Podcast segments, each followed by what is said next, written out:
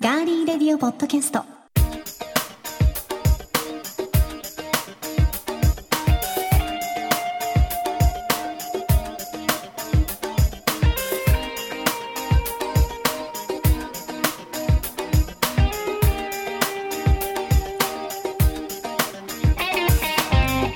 皆さんこんにちは。2月15日火曜日、いかがお過ごしでしょうか。今週も名古屋のスタジオからお送りしていきますガーリーレディオポッドキャスト。お相手は私、高田沙織です。そして今ちょっぴり SNS で話題になっている誕生日カラー診断では青藤色のこの方のご登場です。こんにちは、青藤色の、足立でございます。今日は僕は青いセーターを着ています。なのでとっても元気です。今日もよろしくお願いします。よろしくお願いします。青藤色なんですって、はい、誕生日カラー診断って知ってた？うん、知ってますけどやったことはないんですけど、うん、そういうの乗っからない人ですから ね私すぐ乗っかっちゃうので診断とか。小田さん何色なんですか？私は、はい、3オレンジです。あ、薄いオレンジ。はいはい、うん、そう薄いオレンジは、うん、とってもね、薄いテキーラサンライズ的なものではなくて、テキーラサンライズ的なものではなくて、はい、なんか薄めのオレンジ。あ、なるほどなるほど。わかります？いいじゃないですか、うんうん、昔の話ですけど、はい、うん、昔って言ってもね、もちろん知り合って以降の話ですけれども、はい、ある時に高田さんに服を選ぶ話の時に、うん、ついつい黒を選んでしまうっていう、私がね、うん、高田さんがね、うん、で僕が高田さん黄色系とかって着たらいいんじゃないのって、そしたら最初なんつって言ってたんだけど、でこれ着てみっつってでね、着たらすげえ似合ってて、ほら似合ってるじゃんとかって、だからあなた黄色系割と似合うんですよ、うん、黄色系。それから私もちょいちょい、はい、夏とかね、春とかには、うんうん、着るようになりましたけどね、うんうんうん、今年はまあ、そんな気分じゃない茶色は着てましたけどね、うん、はいはい、茶色に赤とかはね、うん、着てましたけど、でもせっかくならその3オレンジ、うん、ちょっと取り入れてみたらいいんじゃないですか。そうですね、ちょっとこうワンポイントに取り入れるとか、あ、いいかもしれないですね、うん、小物に取り入れるとか。あ、ベージュ系合うじゃないですか、あなた似合います、うん、あ、そっかそっか。なんだっけ、うん、ちょっとこう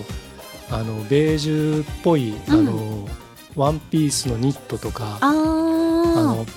着てらしたのを拝見しましたけど、よく似合ってましたよ。あら、褒めていただいて今日は褒めますよ、いくらも出せないですけどねで、はい、この本題なんですけど、はいはい、誕生日カラー診断、はい、あなたの誕生日、うん、例えば、足立さんだったら4月5日、はい、で青藤色って出るんですけど、うん、この青藤色の方は、はい、特徴が全身に注意が行き届いたベストドレッサー。洒落とるってことですかね。まあまあまあ、洒落てますけど、うん、ね、洒落てますけどそこは否定しないよね、はい、で色言葉が人付き合い、はい、秘めた情熱、うん、洗練。お、でも結構当たってるみたいで。当たってます、うんね、秘めた情熱ありますもんね、はい、で私は9月25日で3オレンジなんですけど、はい、特徴としては、うん、環境に影響を受けやすい、とってもナイーブな人。なんで首かしげました？なんかその環境に影響をされないイメージが僕はあるんですけどね、幸田さんには。私とってもナイーブですよ。いや、ナイーブなのはわかります。わかります、うんね、実はものすごいナイーブな人だってのは知ってますけど、はい、でも環境にうまくこう、なんていうんですかね、適合できるっていうか、適合してるように見せるのは上手ですよね、うんうん、で見せてたらそのうち適合していくっていうところはあるかもしれないです、うんうん、カメレオンパーソナリティ、カメレオン的なね頑張ろう。で色言葉が配慮、うん、で構想、うん、瞬発力、うんうん、当たってるじゃないですかねえ、うん、瞬発力の塊みたいな人じゃないですか、あなたそれね、昔ディレクターさんに言われたことあります、うん、ねえ、そういう何かがあった時の瞬発力がすげえなって言われたことありますけど ね、あと、はい、突然突拍子もないことを言い出したりしますしね、それも瞬発力になるんですかね。はいはい、まあ今日はナイーブな面をね、はい、見せながらいこうかなと、おしとやかに行こうかなと思います。わかりました。はい、では皆さんからのメッセージ早速ご紹介していきましょう、はい、セルフレジのお話をした時に、はい、結構皆さんから反響がありまして、うん、佐藤くんさんからいただきました。 ありがとうございます。2月8日の配信で話題になったセミセルフレジのことなんですが、ゆくゆくセルフレジに移行した後にインターネットや AI を駆使して無人店舗になるんではないでしょうか。買い物が終わって出入り口まで行けばバーコードの読み取りなしでセンサーが感知してスマホなどで自動生産して退店できる仕組みとかできそうですね、うん、そのうち自動運転の無人化トラックの配送で自分の職も失われてしまいますね笑いといただいてます。実際そういうのもありますけど ねシステムとして ね、うん、バーコードっていうかいちいちこうなんていうんだろうな、ね、うん、チェックを通らずにいけちゃうみたいなレジについてって、うん、でピッピってもうそこ の、うん、レジじゃないカート、うんうん、カートでもピッピってして、うん、で最後もう生産して出てくるっていうのはありますよね、うん、今もうユニクロとかね GU はだってそのまま、うん、カゴをそのままあそこのボックスみたいなところに入れてそうするともう自動的にねあなた買ったのこれですよねっつって、うんなりますもんね。あれすごいですよ すごいですね。隠れてるのも全部出ますからね、うん、そういやすごいと思います。でそれこそだってあれは全部もうビッグデータ化していくわけでしょ、うんうんうん、で特に今会員のスマホの会員証とかでやってるじゃないですか、うん、私も必ず出します、うん、そうすると例えば高田さんは、うん、こういう色が好きで、うん、サイズはこれでとかっていうのがね、うん、蓄積されていくわけですからね。そうだからちゃんと、うんS とか XS とか、うんうん、あと身長が低い人用のものとかを勧めてくれますね、うん、そうですよね、うん、そうするとなんならそれこそあなた今日 M 入れてますけど本当は S じゃないですかって言うかもしれないです。あ確かにそれこそそうなると店員がいらなくなるじゃないですか。まあ、そういったこともやっていくんじゃないですかね。そうですね、うんでマコロンさんからもいただいています、はい、コンビニのセルフレジあっという間に普及して利便性が上がりましたね。一方で店員さんと会話する楽しみが減ったことも実感しています、うん、田舎に住んでいるので今朝は寒いねなんていう何気ない会話が無機質なセルフレジと引き換えに様変わりしていくのは寂しいなって思いますよといただいてます、うん、まさに今のね店員さんがいなくてもいいんじゃないかの話につながりますよね、うんはいうん、そして、ところ変われば、はいね、いろんなものが変わるということでニュージーランドから野沢さんにいただいています、はい、ありがとうございます。ニュージーランドのスーパーはほとんどセルフレジです、うん、お酒とかスキャンをするときに、お酒とかスキャンをすると、うんうん、レジについているパトランプみたいなのが光って、うん、それを見たスタッフさんが年齢を確認しに、承認しにやってくる仕組み、うんうんはい、日本は公共料金の印鑑って重要なんですね。それがある限り難しそうですねといただいています、うんまあ、どうしてもねうん、コンビニ決済とかっていうのは、うん水道料金とか、うん電気料金とか携帯料金とかいろんなものも引き落としがあるけど、はい、振込用紙も選べるじゃないですか、はい、で引き落としにしてないものとかだと、うん、そうやってコンビニの決済は必ずね、うん、印鑑がいりますから ね印鑑って言っちゃうと多分野沢さんちょっと間違って伝わっちゃったかもしれないですけど、うんうんうん、ゴム印ですね。要は要するに受領したという受領印というやつ、うんうん、日付が入った、はい、ゴム印があって、うんうん、で一番ねポイントになったのが日本の場合コロナ禍で、最初の持続化給付金とか、うん、いろいろの申請があったじゃないですか。で時に一番問題になったのが確定申告書とか決算書の受領印のあるかなしかっていう、はい、それがものすごく大変だったんですね、うん、でそもそもそれのシステム自体がちょっとおかしいシステムなんですけどもでだからものすごくそれが重要視されているんですよ。で例えば今後 e-tax とかいろんなものを電子申請とかいろんなものが出てきたり、はい、こういったいわゆる無人店舗とかのそういう決済とかそういうところでのいわゆる受領印っていうものをまずここをなんとかしないと次のステップに行けないですよね、日本のその社会システムって。そうですね、だからその多分野澤さんはその印鑑を押してその本人、要するに客側が印鑑を押すっていうふうに伝わっちゃったかもしれないんですけど、実は それはまあちょっとなくて、その従業員、ね、従業員が、そうなんです。だから、そこがなんかこううまいなんていうかレシートの仕組みだったりとかができさえすれば、これは多分解決するとは思うんですけど、結構重要なので、重要なんですよ ね、それがないやつ持っていくと、いわゆるいろんな申請が通らないとかありましたからね。日本はね、大変ですからね。こんなのでもそれこそ確定申告とかあってワイワイ言ってんだったら、例えば前年 その申告額なんてのはもう分かるはずなので、もうそれを見て、あとは自動計算でその、例えば一律に出すとしても次の時ちゃんとね、税金で徴収して帳尻合わせるとかって、いろんなこと本来できるはずなんですけどね。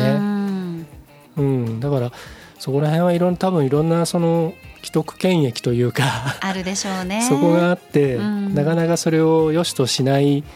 役人なのか企業なのかがあるんでしょうね。日本でも、皆さんも結構こう注目されているセルフレジ、今の段階ではセミセルフレジはたくさんありますけど、もしかするとまた今後 そうですね、早い展開で広まっていく可能性もあるかもしれません、さあ番組へのメッセージは今聞いてくださっていますガリレビの、ページにですねメッセージフォームがありますので、そこから送っていただくか、番組のツイッターもあります。ぜひ皆さんフォローをしていただいて、そこから送っていただいても OK です。皆さんからのメッセージお待ちしております。それでは今回も最後までお付き合いよろしくお願いします。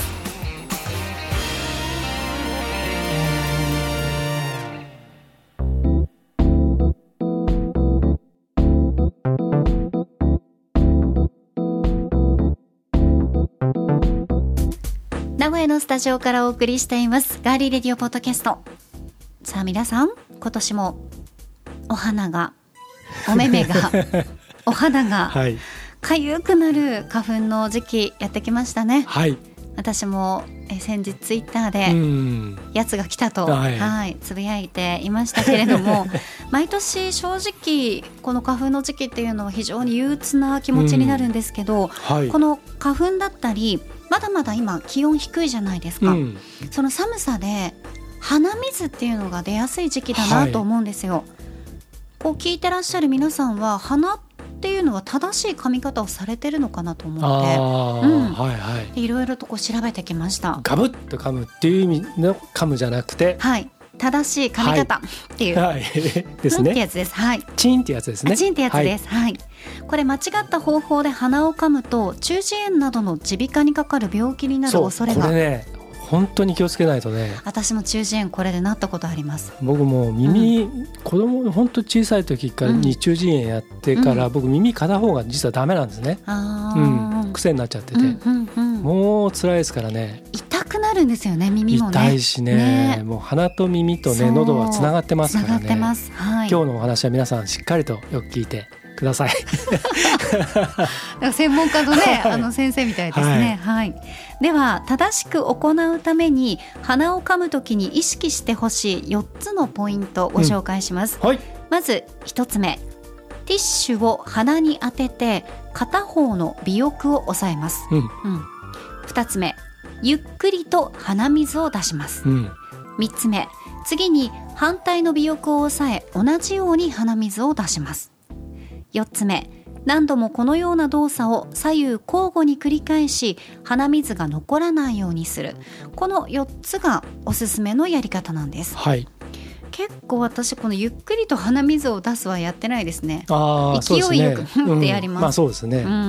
早くすっきりしたいですからね。したいですねで、なんでこのようなやり方がおすすめなのかというと、こう年齢を問わず、私もやってるって言いましたけど、こう両鼻同時に強く噛む動作をする人が非常に多いらしくて、これでなんか中耳炎になったりして、この耳鼻科とか耳鼻咽喉科に通う人結構いらっしゃるみたいなんですね。両方同時にやるの？やりますよ。鼻ってやらないですか？どうやって出るの？両方どこう両鼻同時にふんってあーへえ片方ずつ逆にそっちの方がちょっと僕できないなそれは。本当ですか。両方だって片方を押さえてやった方が、うんうんうん、なんか空気抜けません？あ抜けるかもしれないですけどめんどくさいから2つってやっちゃいます、そうなんだ。そうですね。でなんかちょっと新鮮な驚きがこれでも意外と多いみたいで、そうなの、まあ、私もそうでしたしね、うん、そうなんだ。そうなんですよ。で強く噛むと、うん、鼓膜に強い圧力がかかります、うん、で細菌やウイルスを介した鼻水が、うん、耳の管を通して中耳に送り込まれると、うん、耳の痛みや耳だれを起こす急性中耳炎になってしまうということなんですね、うん、また稀になんですけど、はい、外リンパ漏うん、というですね、まあ、病気を起こすこともあるそうです、うん、これは中耳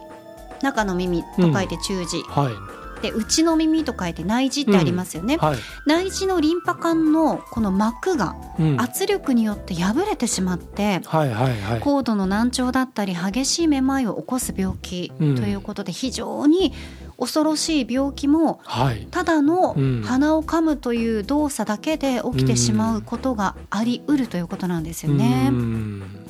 でこれも私よくやってしまうことなんですけど、はい、鼻水が多くない時だったりとか、こう手元にティッシュないやって時によくやりがちなっていう。ああすする。そうです、うん、鼻をすする。これも良くないそうです。鼻すすりというのは耳と鼻をつなぐ耳管という管を経由して鼓膜に陰圧をかけることになるそうで、うん、鼓膜の中がへこむ状態になってしまうんですね、はい、でそれを繰り返していると中耳に耳が溜まって滲出性中耳炎、うん、ちょっと噛みましたね。滲出性中耳炎、そして鼓膜がへこんだままになってしまう癒着性中耳炎、うんうん、へこんだ鼓膜に耳垢が蓄積されてできる、はいはいうん真樹種性中耳炎などを起こすということで、うん、この真樹種性中耳炎は骨を溶かして難聴だったりめまいなどを起こす恐れもあるということで、はい、非常にね怖い病気がたくさん潜んでるわけですよ、うん、なので今日ご紹介したような鼻の正しい噛み方を知って本格的なね花粉シーズンを前にちょっとこう練習するっていうのもいいかなと思って今回はこちらを紹介してみました、はいいかがでしょうか。僕も僕は鼻はそんなに悪くないんですけど、うん、本当に耳が、うん、ずっと耳はこう片方が癖になっちゃってるんですね、はい、で粘膜も多分ちょっと弱いのかな、うん、そういうのがあるんですぐにだからねなんていうのかな右ですか切れちゃうんです中が。あ血が出ちゃう、うんうん、血とかねあとなんていうのか体液的な何かがこう、うん、で詰まっちゃうんですよね、はい、それがだからね、高校生の時にねそれが完全にねなんていうんだろうなこのさっき挙げたもののどれかにもしかしたら当たるんでしょうけど、耳の穴完全に塞がっちゃったことがあって、うん、その腫れ癒着性中耳炎かな多分そんなやつだと思うんですよね、うんうんうんうん、完全にだから片方が聞こえなくてだから僕は音楽ずっとやったんですけど、はい、ステージの立ち位置でドラムの向かって、左側にしか僕立てないんですよ。うん、要するにドラムがいるでしょ真ん中、はい真ん中とか、うん、だからベースだとどうしてもドラムに近いところで弾きたいので、はい、でその時に、左耳が、ドラム側に行くような立ち位置じゃないと、うん、だからリズムをちゃんと取れないってことですよね、うん、音が逆に立つとねなんかねぼんやりしちゃうんですよね。こもって聞こえる、うん、というのがあってうんだからね鼻をこう強く噛むのが怖いんですよ逆に。あじゃあこれは多分足立さんには今回の強く、ねうん、鼻を噛むとかはしてないから、うん、まだいいかもですね、うん、で前ねうん、去年のガリレディの花粉だいたいこの季節になるとガリレディはだいたい香田さんがね、はいはい、もう花粉症のね、うん、話をしてくれるじゃないですか、はい、もう必ずこれは毎年行ってますでその時に鼻うがいの話をちらっとしたと思うんですけど、はいはいはいはい、僕はシャワー浴びる時に鼻うがいの上手なやり方を得得したので、うんはい、それで鼻の中を上手にこう洗浄するっていう、それはやってますけどね。ねえ、そうだからね、その両鼻をいっぺんに噛むっていうのは僕はもう今日一番の衝撃というか、うん、衝撃に近かったですね。そうですか。そういうことができる人いるんだと思って、だからたくさんいらっしゃると思いますよ、世の中には。片方ずつじゃなくて、こうティッシュだってね、鼻にしてふんってすれば、でした時ほらでしたらこう両穴から息がふんって出るでしょ、出ますね、だからそれとでもなんかそれってなんか弱っちくないですか、うん、勢いが。いやもちろん片方ずつふんふんふんってやった後、最後の締めにふんって両方からやるとかいうのもね、やったりしますよ、なんかねそれが一番今日は面白いな。止めどないんですよ、花粉症の時の。わかります、はい、もう本当鼻水って止めどないので、うんうん、ようやく僕は 2,3 年前からちょっと花粉症が出始めたので、うんはい、今頃になって遅ればせながら、うんだいぶ遅かった、出なくていいものがね、出てきちゃったという感じ。朝鼻水で起きたっていうの、本当に衝撃的でしたもん、ね、なんだこれと思いましたあれですよ、あれがもう長年花粉症の人たちはこの時期、あれと目やにとかね、かゆくてね、だから自分が花粉症だと思ってないから、うんはい、起きた時にこのほっぺの下っていうか、はい、こう横向いて寝てた時にね、うんうん枕がびちゃびちゃだったんですよ、うん、でわなんだこれと思って、うん、でまあだいたいちょっと寒い時期じゃないですか、はい、まだ春になる前、スタートするのがね、うん、でなんだこれと思って、あやべえ風邪ひいたかなぐらいに思って、で次に思ったのがこうよだれをこんなに垂らしちゃったんだと思って寝てる時こんなだらしないんだってまあよだれはね、うん、あれですけど、まあ、量がべちゃべちゃ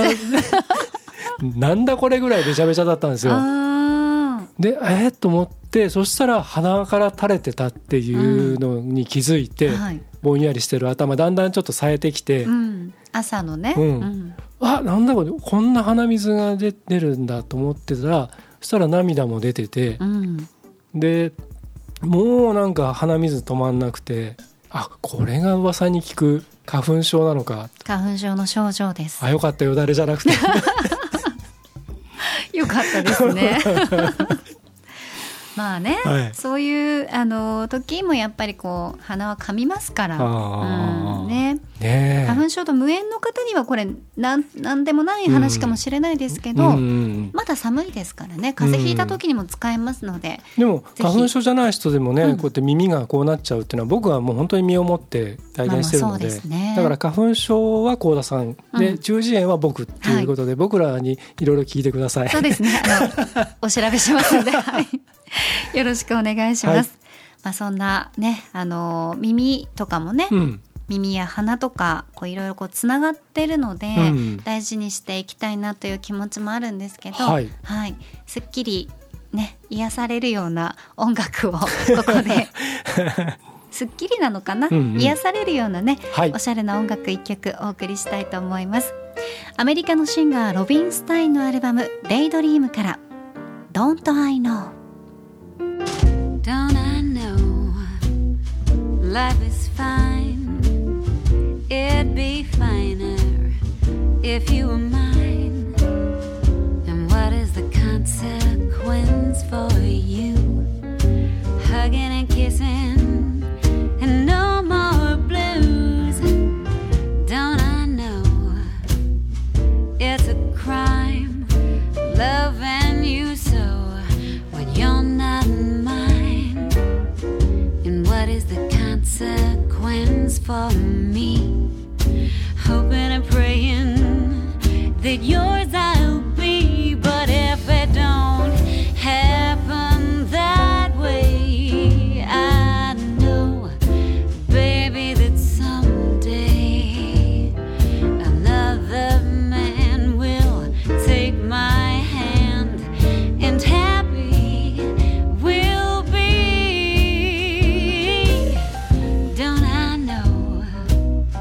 Life is fine,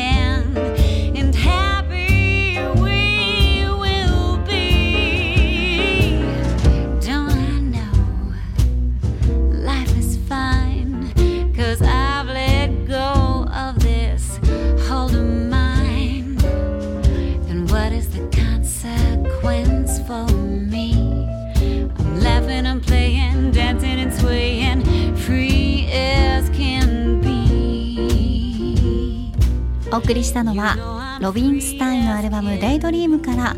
Don't I Know でした。はい、ロビンスタインはこの番組では2回か3回ぐらい紹介してるんですけど、うん、このね、とてもおしゃれですね。そう、すごくおしゃれなんですけどね、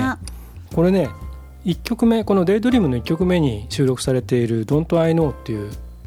歌なんですが、はい、これね Don't I Know っていうと私は知らないみたいになんとなく読めちゃう、うんうんうん、字面的に、うん、これ逆でそんなこと知ってるわよっていう意味なんですよ。あ、そうなんだ、うん、私が知らないとでも思ってるのっていう、うん意味なんですねこれ実は、圧な感じなんですけど、女医さんな感じですね。耳鼻科の女医さんが正しい鼻の噛み方ぐらい、うん、知ってるわよそう私僕がだから女医だからっていうね、鼻って 両方でふんって、うん、そんなことも知らないのみたいなねそういう感じなんですねぐらいな感じで、うんうん、でこれ今日選んだのはね、はい、まあおしゃれでちょっとかっこいいなっていうのもあるんですけど、このロビンのねこの歌の歌唱法っていうんですかね、はい、ちょっとこう鼻にかかった、あ、そうですね、ちょっとこうセクシーな感じのね、うん、大人な感じの気だるい感じでもあるんですけど、でそれで今日ちょっとこれを選んでみました。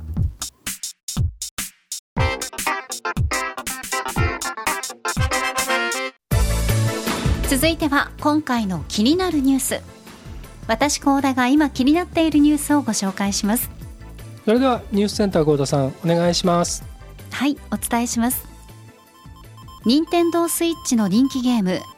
集まれ動物の森、通称あつ森を活用した地域活性化に取り組んでいる園で、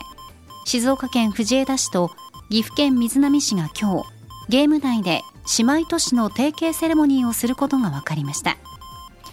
藤枝市によりますと、あつ森内の姉妹都市提携は全国初だということです。以上ニュースをお伝えしました。ありがとうございました。あつ森実は僕やったことないんですけれども、姉妹都市これのね字面を皆さん後でブログとかでツイッターとかで見ていただくと大変面白いんでちょっとチェックしてみてください。はい、じゃあ小田さん今日の補足をお願いします。はい、補足していきましょうあつ森私も最初の頃はやってたけど、はい、もうやってないかな。スマホでできる版の時はやってたんですけど、はいはい、今もできるんでしょうけど、もうやってないね、この集まれ動物の森、はい、あつ森は自由に島を作って他のプレイヤーに開放できるという人気のゲームになっています、静岡県藤枝市は独自に藤枝サッカーの島と藤枝お茶の島、この2つの島に藤枝市内の観光名所を再現して市を PR してるんですね、はい、サッカーの島には蓮華寺池公園や藤枝総合運動公園など市の中心部を再現していて、名物の朝ラーメンこれ食べてみたいです、藤枝大祭りを紹介しています、はい、でお茶の島では玉露の里、陶芸センター、櫓から花火を打ち上げる朝比奈黄流星を楽しむことができるそうです、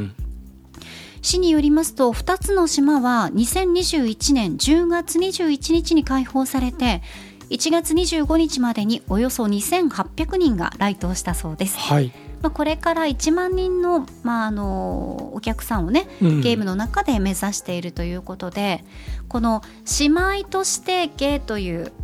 藤枝市と岐阜県の瑞浪市、姉妹普通は姉妹の姉妹、ね、お姉さんと妹の姉妹都市って書きますけど、あつ森の、ね、島っていうこともあって、普通の島という字に好き、ね、好き嫌いの好きで姉妹、都市ということにしてるんですね、はい、でこの姉妹都市の提携を記念してゲーム内のキャラクター同士が友達になり、それぞれの島に友達の島をイメージした新スポットを作ります、藤枝市のお茶の島の中には岐阜県瑞浪市で盛んな美濃焼をイメージした焼き物の壺やお皿のほか、ギネス世界記録に認定された世界一の美濃焼の狛犬にちなんで狛犬が設置されます、また瑞浪市の瑞浪島、これ水波島と呼ぶかもしれないですね、うんうん、の中にはサッカーが盛んな藤枝市をイメージしたサッカーボール、うん、藤枝市の花藤を設けるということです、はいうん、ゲーム内で姉妹都市非常に面白い取り組みなのであつ森やってる方はぜひこの、ね、島藤枝市と水波市のね、はいうん、あの島訪れてみてはいかがでしょうか。はいいいですよねゲーム内でねそうお出かけできるってねこの前ね、うんNHK の E テレでスイッチっていう対談番組やってるの知ってます？はい、知ってます、知ってます。2人のちょっとね同じ業界の関連してる人かもしくは全く違う、うん、ね立場の人っていうか職業の人が前半は A さんがインタビュアーになって B さんがちょっとそれに答えるみたいな、はい、で、後半はそれぞれその、なんていうかフィールドを変えて入れ替わってで対談するっていう人気番組があるじゃないですか。あります。であれの中でその建築家の方とそれからバーチャル空間のいろんなデザインとかいろんなことをコンテンツを作ってる人のその対談があってねこれは大変面白かったんだけど今バーチャル渋谷って、ねうん、渋谷区をバーチャルにして渋谷区と一緒にその開発をしていってで特にコロナ禍でいろんなことがあってそのバーチャル空間でそのイベントをやって、うん、そうアバターをね自分の作ってねそうそうそういろんなとこ行けますもんね。そうだからリアルイベントだったら例えば10万人しか参加できなかったものが、うん、世界中から何百万人という人が参加したりとかっていうのがあるでしょ。であと今オンラインゲームでものすごい人気のあるものの中でそれもこういうあつ森みたいなそういう島みたいなところの中で実際リアルな例えば米津玄師さんのライブがあったりとかそういうのがもうだんだんできてきていてでそのゲームに対するその賛否って確かにいろいろあると思うんですけれど、はい、でそのね対談の中で言ってたのがね昔は例えば学校の帰りとかに昔はっていうかそのコロナ禍になる前とかはね学校の帰り部活とかが終わった後にコンビニの前でその高校生とか中学生の子がちょっとこうだべってる、うん、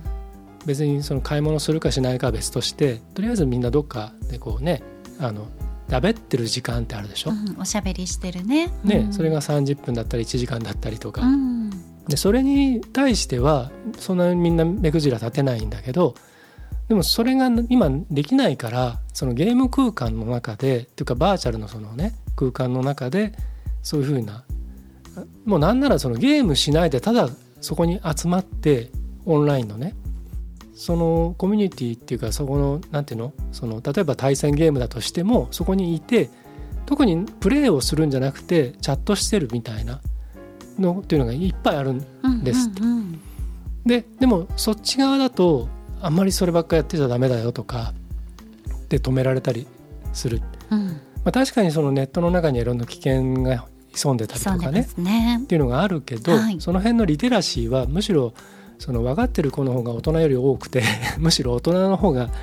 なんか間違った使い方とかねなんか変な使い方してたりする、でそういう話もしていてあなるほどなと思ったんだけど今後ますますこういうなんていうんだろうそれこそここで言う姉妹都市、うん行政がこういうことをね、うんうん、プラスにとっていい方向に動かしてる、うん、本当にとっても素晴らしい例だなと私は思って取り上げたんですけどね、うん、だって岐阜の水波と静岡の藤枝って、うん、どちらもちょっと言い方はあれですけどその政令指定都市ではないし、はい、そんなに全国区な、ね、市ではないじゃないですかはっきり言っちゃうと、うんうんうんうん、でもそこで交流が、ね、できてくればまた新しい経済効果が生まれる可能性もあるし、ね、お互いその有名なところがたくさんあっても、うん、そこに行くか行かないかってこういうきっかけが、ねうん、あって足を実際にね、うん落ち着いたら運ぼうって人も多いでしょうしね、うん、またこういうのでこうやって話題になればさっき小田さんがちらっと言ってたみたいな、うん、朝ラーって食べてみたいなとかね、うんうん、食べてみたい朝ラーなったりしますしね、うん、ちょっと調べましたもん、うん、ね、うん、だからそのいわゆるメタバースって言うんですけど、はいうん、そのメタバースがこれからいろんなところでなっていくんでいろいろね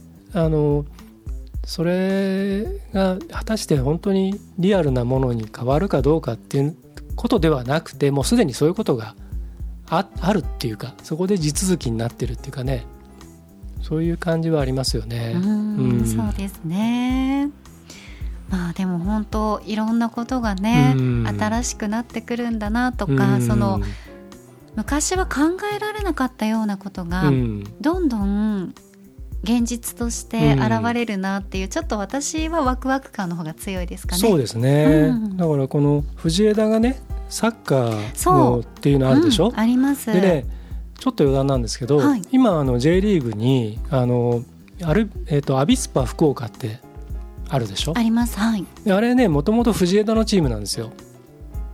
あ、実はそうなんですか。まだ J リーグが発足して何年目かぐらいの時にまだ下部組織だったんですけど、藤枝ブルックスっていうチームがあって、はい、で静岡県ってサッカー王国って言われてて、で清水エスパルスがあって、そう、もうだって J リーグの最初の時は本当清水エスパルスでね、強かったですね。それこそちびまる子ちゃんに、今グランパスの今年から監督になる長谷川健太監督はちびまる子ちゃんに登場しますからね、まるちゃんと同い年なんですよ。分かった、健太じゃん、あ、すごい。そうなんだ。で長谷川健太と大榎木っていう、のと、はい、あといるんですけど、はいはい、サンバガラスっつってね、で、まあ、そういうとにかく静岡はサッカー王国で、その中に藤枝ブルックスってまだ下部組織で J リーグ入りを目指してたんですけど、でなんとなく静岡県に3チーム目っていうのがちょっとなかなか環境的に厳しい、難しい、っていう話になって、で福岡に行ったんですよ。そうだったんですね。そうそう、トス、トスね、佐賀のね、佐賀のトスってあるじゃないですか、あります。トスはね、あれ浜松から行ったんだよね、だから結構ね、アビスパとサガントスはね、両方とももともと静岡のチームなんですよ。すごい、知らなかったです、へえ。そうそう、で九州も結構ね、サッカー、まあ、野球もそうですけど、まあ、人的にこう応援する熱量高い人たちが多いので、そうだよね。そうです、私は九州人なんで言いますけど、だから結構そのミラバンツ北九州とか、あと長崎の、はい、ね、ジャパネットのビビ君って可愛い子がいるでしょ。まあ、サッカーというのはそういうことで。さあ、ということで今週の気になるニュースは、あつ森で姉妹都市に、静岡と岐阜で全国初の提携についてご紹介しました。名古屋のスタジオからお送りしてきましたガーリーレディオポッドキャスト、エンディングのお時間です、はい、ではエンディング恒例〇〇の時に聞きたいおすすめの一曲、今回のテーマは、今日はね2月15日春一番名付けの日なんですよ。なので春一番名付けの日ということで、まだまだ寒いけどあとちょっとしたら春を待つおすすめの一曲で選曲していきたいと思います、はい、では剛殿からいきますよ、はいはい、まだまだ寒いけどあとちょっとしたら春を待つおすすめの一曲、先行足立剛、バウンディ踊り子。いいですね、小松菜奈ちゃんのミュージックビデオがこう出てきますね、はい、素敵ですよね。はい、はい、バウンディはすごいですよね、もういろんな顔、それこそね、オープニングのカメレオンじゃないですけど、もう本当テイストも違うし、同じ人が歌ってるとは思えないっていうような曲たくさんありますよね。ありますあります、でね、この人もどちらかというとワンルームミュージックというかデスクトップミュージックで、シンセサイザーとギターとベースを弾いているんですけど、いわゆるね、単なる打ち込みと違って、やっぱこのベースでずっとこうビートを刻んでいく感じの、これアレンジなんですけど、ベーシストの立場からするとあれめちゃめちゃ心地よくて、あ、でも確かに聴いてると心地いいですね、ビートが感がすごく心地いいんですよね、トゥルルルとかね、そうね、小松菜奈さんはもうあれですよ、ミステリという流れでおなじみの、はい、菅田将暉君と、はい、整君の奥さんですよ皆さん、はい、奥様ですからね、はい、本当に小松菜奈 あれですよ、大泉洋とやってるね、うん、映画が大変面白いんでぜひ皆さん見てください。私はこの前菅田将暉さんと小松菜奈ちゃん主演の糸、見ました。見ました、うん、よかったですね、うん、素敵でした。なんか若い人たちって今すごいね、才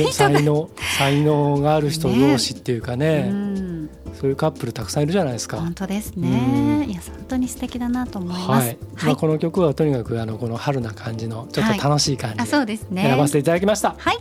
ということで言っていいですか。どうぞ。では今週のテーマ、まだまだ寒いけどあとちょっとしたら春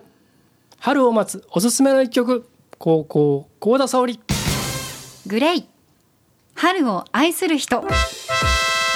お、グレイ来ましたか。私ね、実はそのグレイさんのファンクラブサイト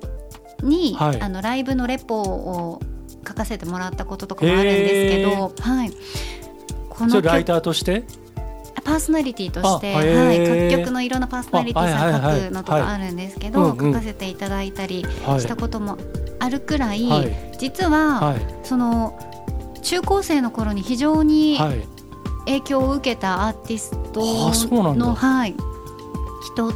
つ。なんか今日はいろんな意外な情報が、これ1996年に Be Loved という、うん、はい、アルバムが出て、うん、はい、そこに収録されている曲で、まあ、16歳だったんですけど、うんうん、まあ、本当にこの曲もね、よく、うん、陸上の遠征に行くときに聴いたりとかしましたね、うん、これ春をテーマにしてる曲、うん、春を愛する人なんですけど、うん、曲の中では春夏秋冬だったり四季を感じられたりとか、うん、それぞれのいろんなこう気持ちを歌ってる一曲になってて、うん、こう私はどうしてももうすぐ春がやってくるなっていう、うん、このシーズンに聴きたくなる、うん、そんな一曲ですね。そうなんですね。はい、I want you, I want you, I want you って言いたくなります。青春の世代ですねいろんな思い出もありですよ、はいはい、本当にね、はい、選ばせていただきました。わかりました、はい、ぜひ皆さん、私たちが選んだ選曲した曲は Spotify のガリレディレコメンド3ですね、はいはい、プレイリストぜひフォローしてください、はい、聞いてみてください、はい、ということで今週も最後までお付き合いいただきましてどうもありがとうございました。ガーリーレディオポッドキャスト、ここまでのお相手はディレクターの足立でした。そしてパーソナリティの私幸田沙織でした。皆さんまだまだ寒いので暖かくしてお過ごしください。来週もお楽しみに。次回は100回、イエイ。